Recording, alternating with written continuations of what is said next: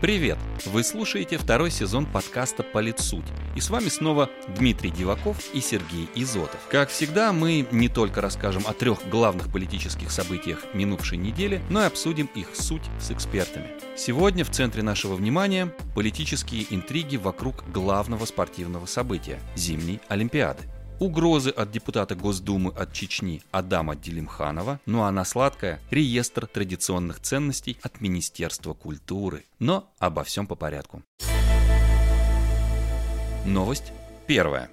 В Пекине началась 25-я зимняя Олимпиада, и это не просто спортивный праздник. В этом году игры проходят в непростой политической ситуации на фоне пандемии коронавируса и слухов по поводу вторжения России на Украину. В ряде западных стран даже объявили дипломатический бойкот. На открытие Олимпиады не было официальных представителей США, Канады, Великобритании, Австралии, Новой Зеландии, а также некоторых стран Евросоюза. Политолог Алексей Куртов считает, что чем больше политизируются Олимпийские игры, тем меньше интерес к их проведению и результатам. По его мнению, это заметно с 80-х годов прошлого века, когда Олимпиады были одним из инструментов политического взаимодействия большого мира.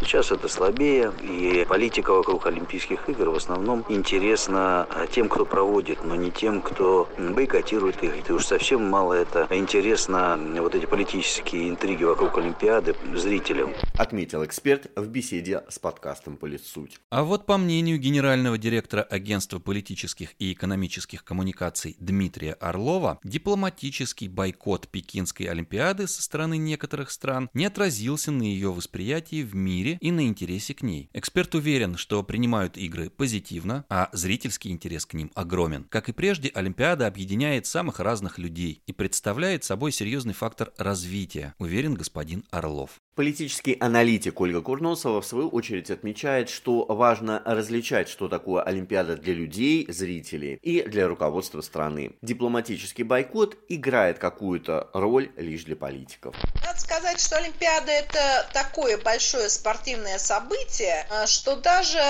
бойкот команд тому зрителю, которому посчастливилось попасть на трибуну, не так важен, потому что по большому счету, возможно, тебе удастся попасть на Олимпиаду один раз в жизни. Я, например, до сих пор помню потрясающее впечатление от Олимпиады 80, на которой мне посчастливилось побывать. А вот отсутствие зрителей на ряде соревнований, например, хоккея, или прерывание церемонии открытия большими рекламными блоками по российскому телевидению, по мнению госпожи Курносовой, гораздо сильнее ударяет по имиджу игр. Новость вторая. На прошлой неделе вновь заговорили о Чечне. На этот раз выделился один из ближайших соратников главы республики, депутат Государственной Думы Адам Делимханов. Он записал видео на чеченском языке, в котором пообещал отрезать головы членам семьи экс-судьи Верховного суда Чечни Сайди Янгулбаева. Власти Чечни полагают, что сын Янгулбаева причастен к ведению оппозиционного телеграм-канала и называют всю семью бывшего судьи террористами. Ролик с угрозами вызвал широкий общественный резонанс. В Совете Президенте России по развитию гражданского общества и правам человека уже запросили перевод высказываний депутата на видео. В случае, если подтвердится наличие угроз для жизни, то правозащитники намерены обратиться в Генпрокуратуру. С тем, что высказываниями Делимханова должны заняться правоохранительные органы, согласны и некоторые коллеги-парламентарии. Так, лидер фракции «Справедливая Россия за правду» Сергей Миронов призвал ФСБ обеспечить безопасность семьи судьи в отставке, а прокуратуре дать оценку заявлениям депутата Госдумы от Чечни. В любом случае, по мнению политолога Константина Калачева, политические последствия для господина Делимханова уже наступили. И ряд депутатов Госдумы настаивает на том, что слова их коллеги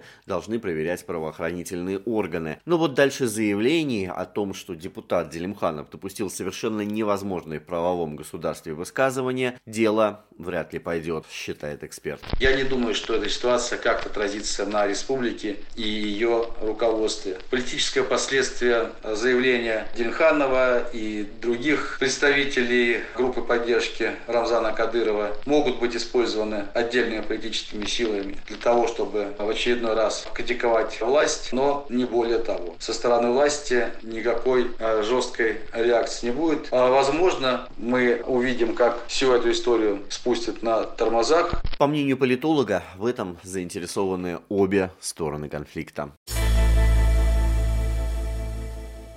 Новость третья. Недавно Министерство культуры подготовило и вынесло на общественное обсуждение проект указа президента «Основы государственной политики по сохранению и укреплению традиционных российских духовно-нравственных ценностей». В нем, в частности, перечислены нравственные ориентиры, которые формируют взгляды жителей России на мир и передаются от поколения к поколению. Это и есть те самые ценности, которые ведомство предлагает охранять не только от террористов, но и от США, их союзников и транснациональных корпораций. Документ уже вызвал резонанс в обществе. Художественные руководители ряда театров даже подписали открытое письмо с критикой разработанного Минкультуры проекта указа. В нем говорится, что этот проект не может положительно влиять на общество и граждан, и его принятие никоим образом не будет способствовать сохранению и приумножению духовно-нравственных ценностей, воспитанию патриотизма и любви к нашей родине. Политолог Григорий Добромелов считает, что в опубликованном проекте указа нет ничего ужасного, за исключением двух маленьких нюансов, которые портят все. Это как раз и есть те самые два пункта, в которых перечисляются ценности, которые общество разделяет и которые не разделяет. Проблема в том, что составлять перечень ценностей, которые мы разделяем и не разделяем, должен не Минкульт. Это не может родиться в головах одного-двух человек. Надо привлекать экспертов, надо проводить исследования, надо очень серьезно провести исследовательскую работу. Какие ценности являются традиционными для нас, какие не являются и так далее. Отметил эксперт в беседе с подкастом «Политсуть». Господин Добромелов уверен, что нужно запретить готовить подобные документы внутри федеральных министерств и ведомств. В результате, в целом правильную инициативу о том, что страна на государственном уровне должна продвигать свои ценности, дискредитировали. И это все новости на сегодня, которые мы хотели вам рассказать. С вами были Сергей Изотов и Дмитрий Диваков. До встречи в следующий понедельник. И отличной вам недели.